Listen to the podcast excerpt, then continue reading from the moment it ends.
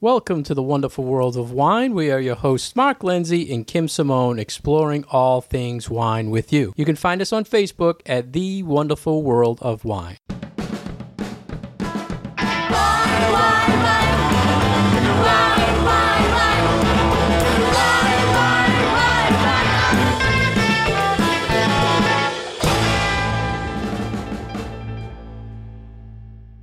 Hello, everybody. Welcome to the wonderful world of wine. Kim, how are you today? I'm well, Mark. How are you? Great. Good. Always good to talk wine. And Absolutely. Today, we're actually going to taste some wine. A new idea. I, I was always bugging Kim, and, and this week I was looking around my wine cellar and I saw a bottle of wine that I'm going to call it the lost bottle of wine. So we'll call this like the lost bottle episode. the Kim. lost selections. And I thought it would be good to go through our listeners. You you find a bottle, and we, we hear this a lot from customers. They find something in their basement or their wine rack, and they're wondering if it's any good, or sometimes wondering what the heck is it. So what I did is I found this bottle, and I took a picture of the front and the back label, and I said to Kim, "Let's meet and talk about this wine and what we researched to find out about the wine. And at the same time, we're going to open it and we're going to taste it with you." So Kim, um, will post also so people know. I will post the pictures of the label. So if you, we don't want to completely lose you on the radio as we're talking. So uh, Kim, do you want to explain what the wine is?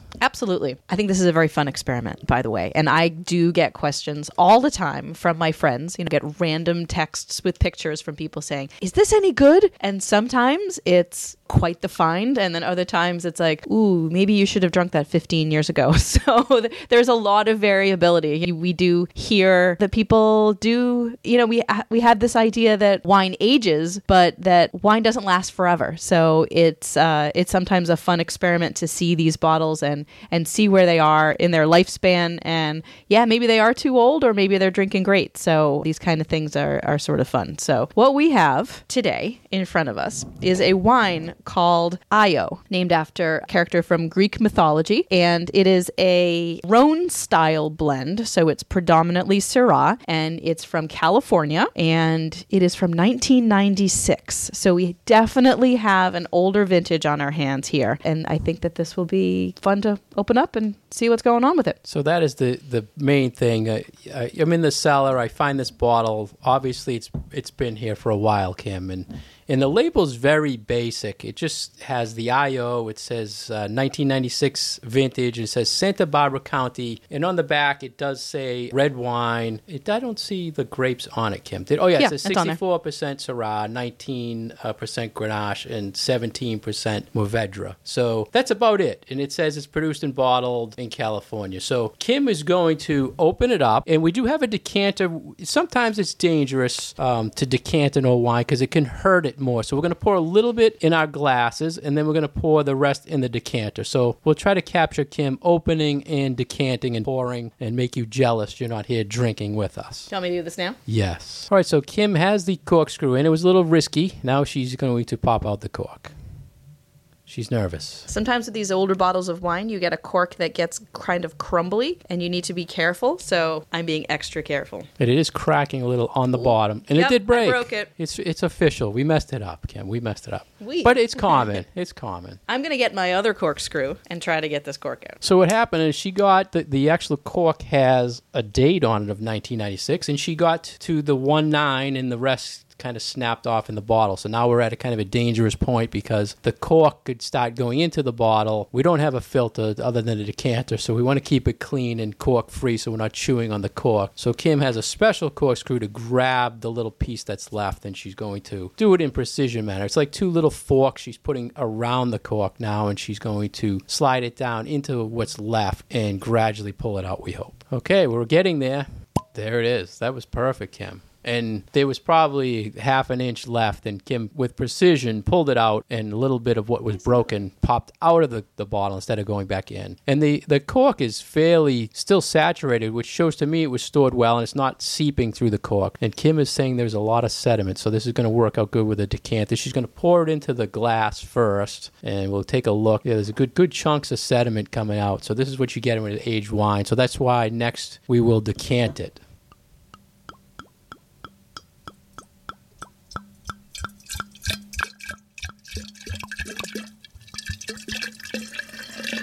As you can hear, Kim is pouring it out nice. And she's not pouring the whole bottle into the can. She's going to stop with about two inches left in the bottle to keep some of that sediment in. You can see the sediment on the side of the bottle that's been from years of being in the bottle. So now that we have some of this old wine in our glass and in our decanter, uh, just like we do in our wine tasting classes, we go through the four steps of assessing what a wine is all about. And the first thing we do is look at the color. So I'm looking at the color of this wine held over a piece of white paper, and it is very brown, which is what one would expect from an older bottle of wine. I always like to say that wine, because it's a fruit, always wants to get to brown as it oxidizes. Just like when you cut up a banana or you slice an apple, eventually that fruit, fruit turns brown brown, and wine does the same thing because it is fruit juice. So we have a uh, a pretty brick brown color here. Yeah, it's definitely unique because the grapes in this wine are very, very heavy grapes. Which, when this is a young wine, this would be a very dark, almost inky type color of wine, and it has shed a lot. And that's what happens over the years; it sheds its color. And what's your opinion, Kim, on the aroma of this wine? A lot of times, smells old. smells old.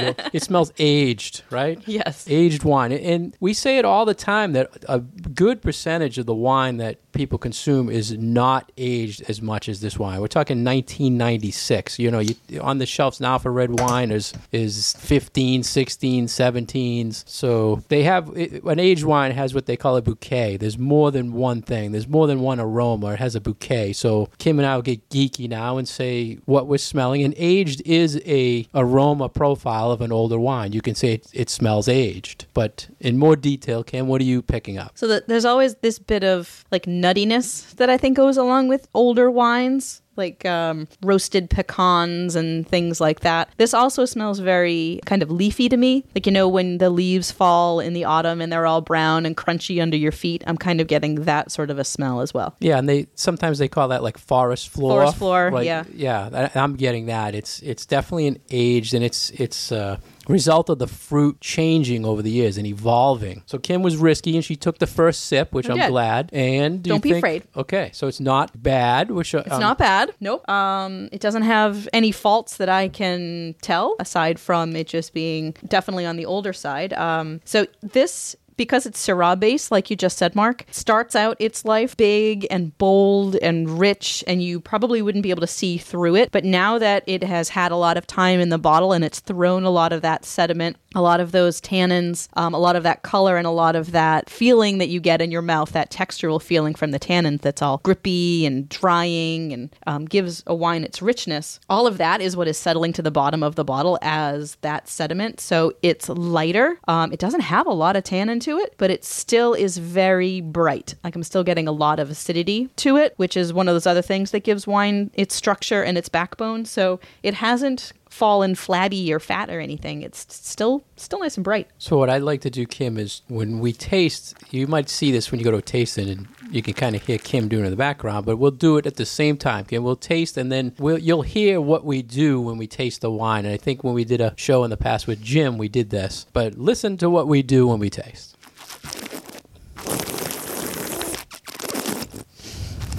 So we aerated our mouth, taking it in, slurping it, and then you probably heard me spitting it in a cup. We don't consume it all when we taste. So now, after doing that, we still have all the flavors of the wine coating our mouth. And this wine, like Kim has said, is still lingering in my mm-hmm. mouth. It has a very lush profile to me for, for being, what, 24 25, years? 24, 25 years, old. So it tastes like a lot of dried fruits. You know, I get a lot of like raisin and fig and date, like those kind of flavors. So it's certainly not a fresh fruit flavor, but there is still fruit here. what I would say for an aged wine is dried fruit versus fresh red fruit. So dried fruits, and it's surprisingly to me, Kim, very very good, tasting good. Yeah, this is still drinkable. So now that we've had a taste and we, know this is a good aged wine, and and many times can we throw an aged wine into a tasting, and it always surprises me. People like them. They really do. You might think if you would open this up, wow, this is totally different. It's not bad. It's aged, and a lot of people tend to like it. But unfortunately, there's not a lot of wine out there aged to try or to buy. Like I would have not found this bottle. I would not put it on the shelf to sell because I did not know anything about it yet, and I didn't know if it was good. So now, Kim, let's talk to the listeners how we researched it individually.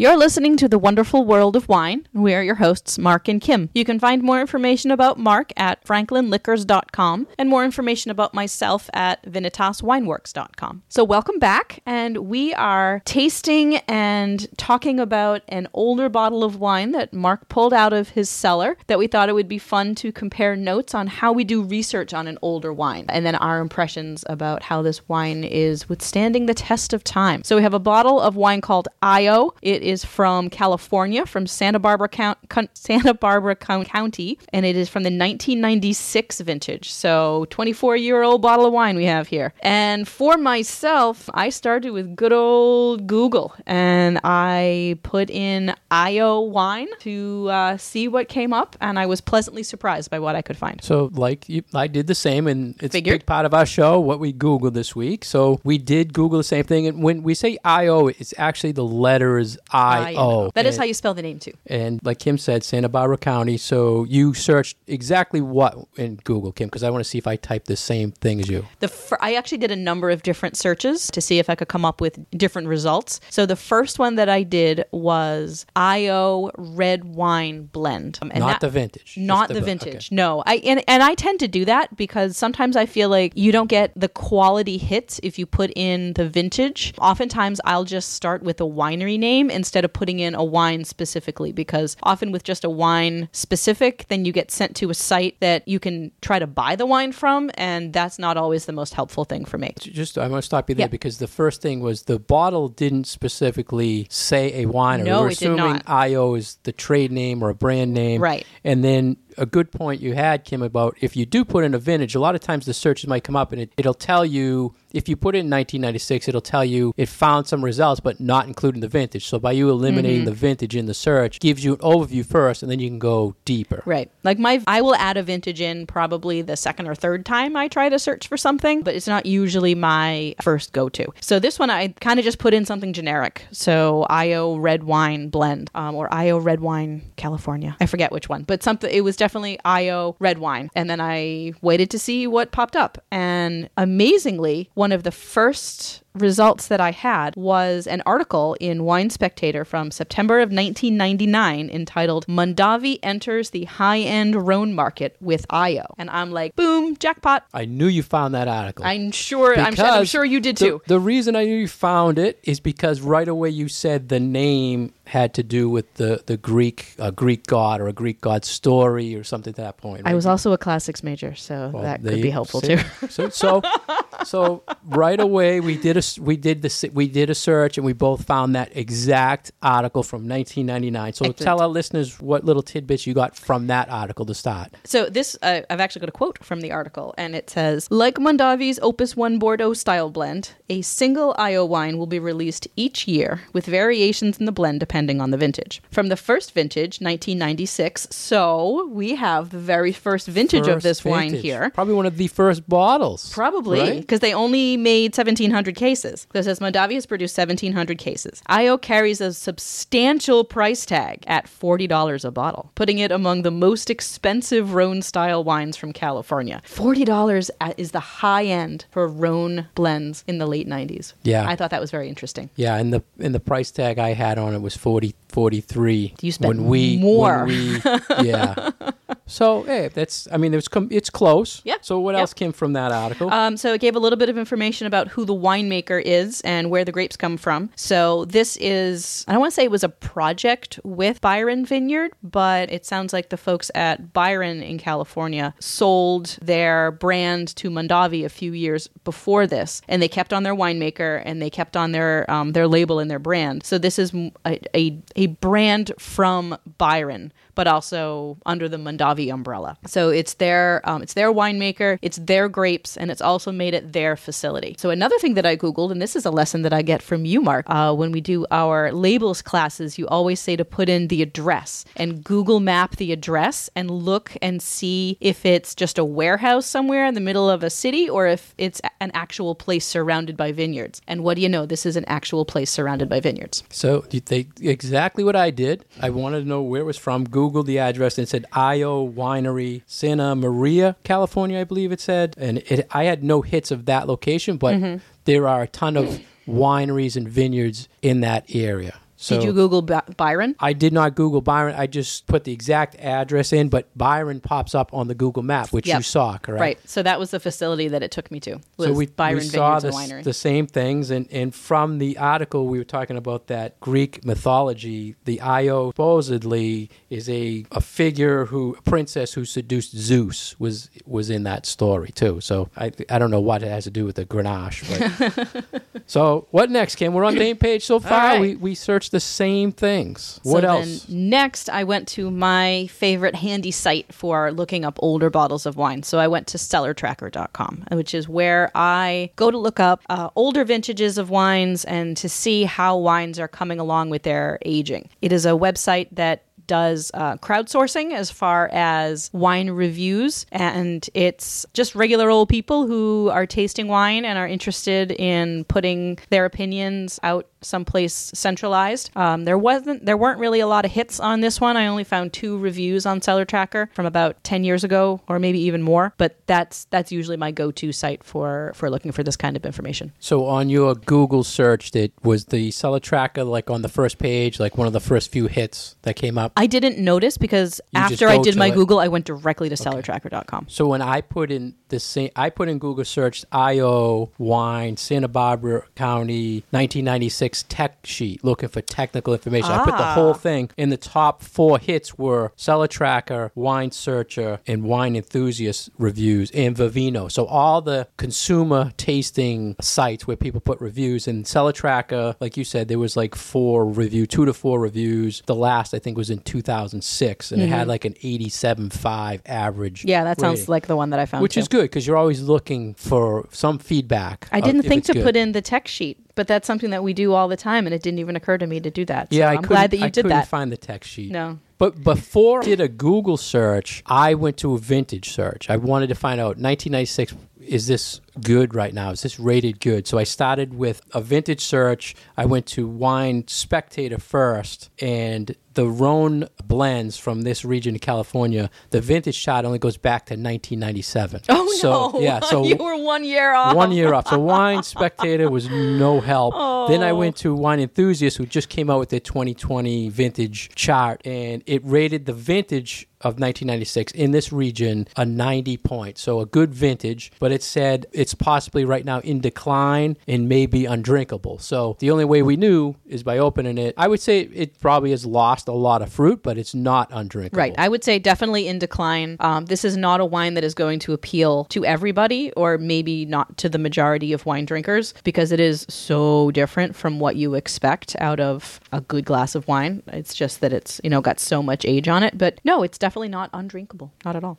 So you use Cellar Tracker, you said you I like Cellar Tracker. Okay, Yep. so now here's what I like. I want to see if we're on the same page. Mm-hmm. Why I think why you like it, why I like it. You when you put in any wine in Cellar Tracker, it has all sorts of things. It tells you about the wine. So it'll say other websites. It'll bring you to. It tells you about the grape. You can click on the grape. You can click on the region. You can click on the producer, and it keeps taking you places for more and more information. Is that what you do? You use that for anything? Not at No? all. Nope. I never you- use that Really? part of the website. I use it for a couple of different things. I use it because it will give you the same wine in however many vintages are available. And I love that. I love that you can put in just a wine name and then it might list every vintage that it was produced from 1980 whatever into whatever currently is released and you just click on the button with the vintage and it'll bring you to the reviews of that particular vintage i really really like how it's set up It's funny how we see different things in the same website. Yeah, because I was looking to the left on the on the site and it said articles and it said producer and you clicked on it Uh-huh. and it brought me unfortunately to a Japanese website. it so that the IO thing Your is no computer longer- is now Yeah. full of spam. then it said Santa Barbara, and you could click on that, and that brought up Google Images uh, of Santa Barbara. And then it had a wine advocate link to a review, a wine spectator link to a review. So a lot of a lot more to take you to to, to Mm-hmm. learn about the wine. So And I like it too because it gives you a date range of drinkability, which isn't 100%. And people's ideas of what makes for a tasty drinking wine versus an over the hill wine can be different. But I really like the that aspect of this site too, that people give you their impressions of whether this bottle is still drinking well or if it's still too young or if it's too old. I really like kind of having that information. And then then I can make my own decision as to whether I think this wine is still good or not. So we we Google search it, we looked at the location, checked vintage. The other thing I wanted to know from doing Google addressing of the bottler, I wanted to know Santa Barbara County. Like show me where it is. So, you know, nice review. So for our listeners, Kim, Santa Barbara County, located uh, southern end of California, Central Coast, they call it, probably north of LA, west of Bakersfield. I mean, I think I'm, if I get my California Pacific Oceans, the west and south of it. So it's coastline, climate wise, it has that, you talked about this in the past, Kim, it has the breeze, cool Yep. breezes in the day. Depending on where you are, it's it's warmer, um, but then it does have that nice breeze from the Pacific Ocean. I really like Central Coast wines. They're very diverse. You know, have you have some regions that are really hot and so produce more hotter climate wines, and then you have some other ones that have more of those cooling breezes, so that you have more, you know, Pinot Noir, more Riesling, those lighter sort of things. But Syrah and these other grape varieties actually do particularly well in those uh, warmer places. So this is a, a, a good indication of one of those warmer climate Santa Barbara wines. So you mentioned diverse. The that's the big highlight for the soils in the area. Very Mm-hmm. diverse soils. So within Santa Barbara County, there are six individual American viticultural areas that are broken down into this region. So you've probably heard in the past Santa Maria Valley, Santa Ynez Valley, Santa Rita Hills, Happy Canyon, Ballard Canyon. There's another one I'm missing, but there's six. And this comes from two of those. Um, and it So- comes from two so it's a blend from two regions. So that's the thing for me. Where's it from? Who's behind this? Which you, we got in that wine enthusiast story. I don't think i tr- researched anything else. The alcohol was 14.1 we knew it had a cork because it broke but we still kim was magical and got it out. There was some good information i saw on wine searcher which is another great website for consumers and it gives a popularity of a wine in the database. Oh. and this wine was at 59,146 in popularity on the website. So, not very popular wine, which tells a lot of people haven't tried it. The average price on that was $48. And its suggested food, Kim, was to have this with lamb. I can see that. Would you still, at this point, being No. this age? Okay, so that's what I was saying. It, it, when it maybe was fresh. maybe in you know 2004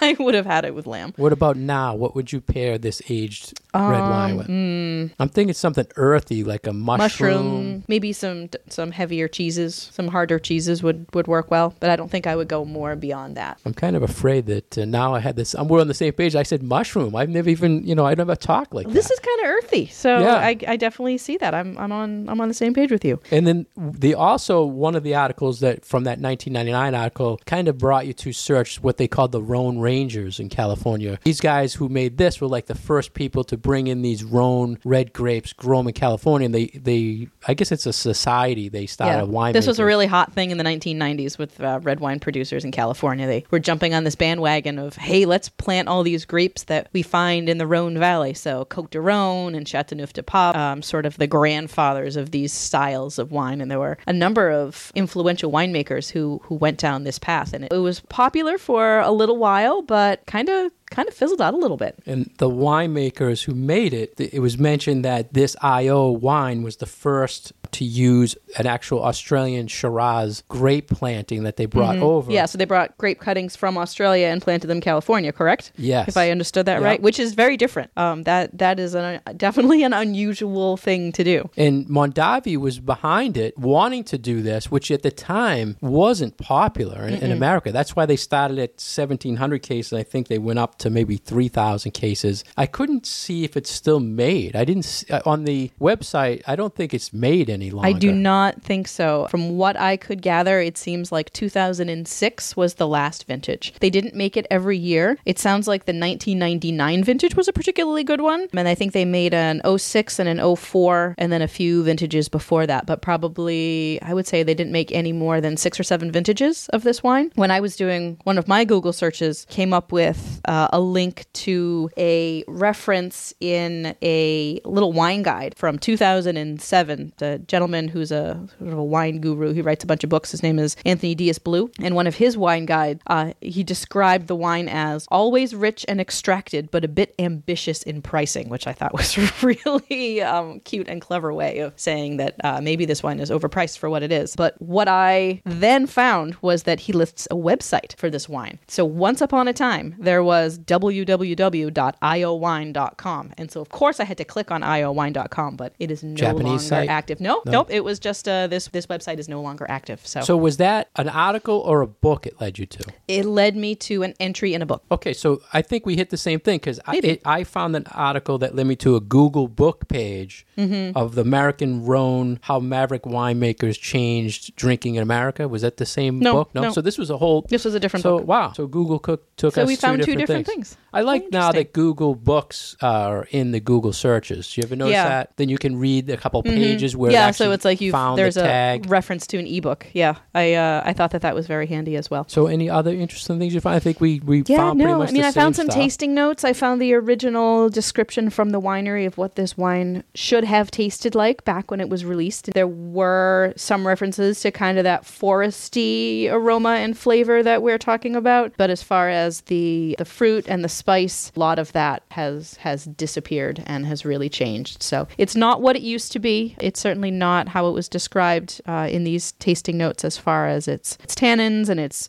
sort of velvety feel and ripe fruit. But I was pleasantly surprised that it hadn't completely fallen apart, considering that it's almost 25 years old. So let's just review Kim with the listeners. We we found a lost bottle. I sent you the information. We both researched it. After you researched it, did you feel confident this was going to be a drinkable or interesting wine, or were you just curious? No, I was curious, and I didn't. I actually didn't think that it would be good at all. So I'm pleasantly surprised. See, so the I guess the the point we were trying to make within the show is that you never can tell on an aged wine, but there's so much information to help you and guide you through it, and the only way you really know is to open it and try it. So if I, not, I was a little nervous because I could not find any references to it beyond like 2007. So that made me a little uh, a little concerned that they're just wasn't any more out there, or that if people were opening it to try it, then it was they were just dumping it out because it had gone bad. But this, this is probably the million dollar bottle we just opened here. Maybe. limited. I know li- very limited. And you can't Now. you can't get ill on something like this either. A lot of people get nervous. Yeah, I think that's a good thing to, to emphasize is that, you know, when we talk about quote unquote bad wine, it's not anything that is going to hurt you. And, you know, fr- this hasn't even turned into vinegar.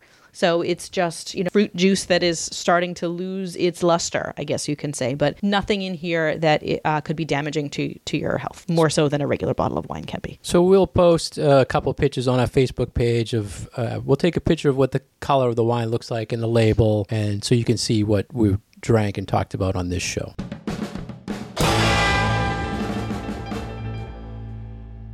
Thank you for listening to us today on The Wonderful World of Wine. We've been your hosts, Mark Lindsay and Kim Simone. You can find out more information about Kim on her website at vinitaswineworks.com. You can find out more information about myself at franklinliquors.com. You can find past episodes of our show on iTunes or SoundCloud. And we are now on Twitter at Wine Education. Cheers.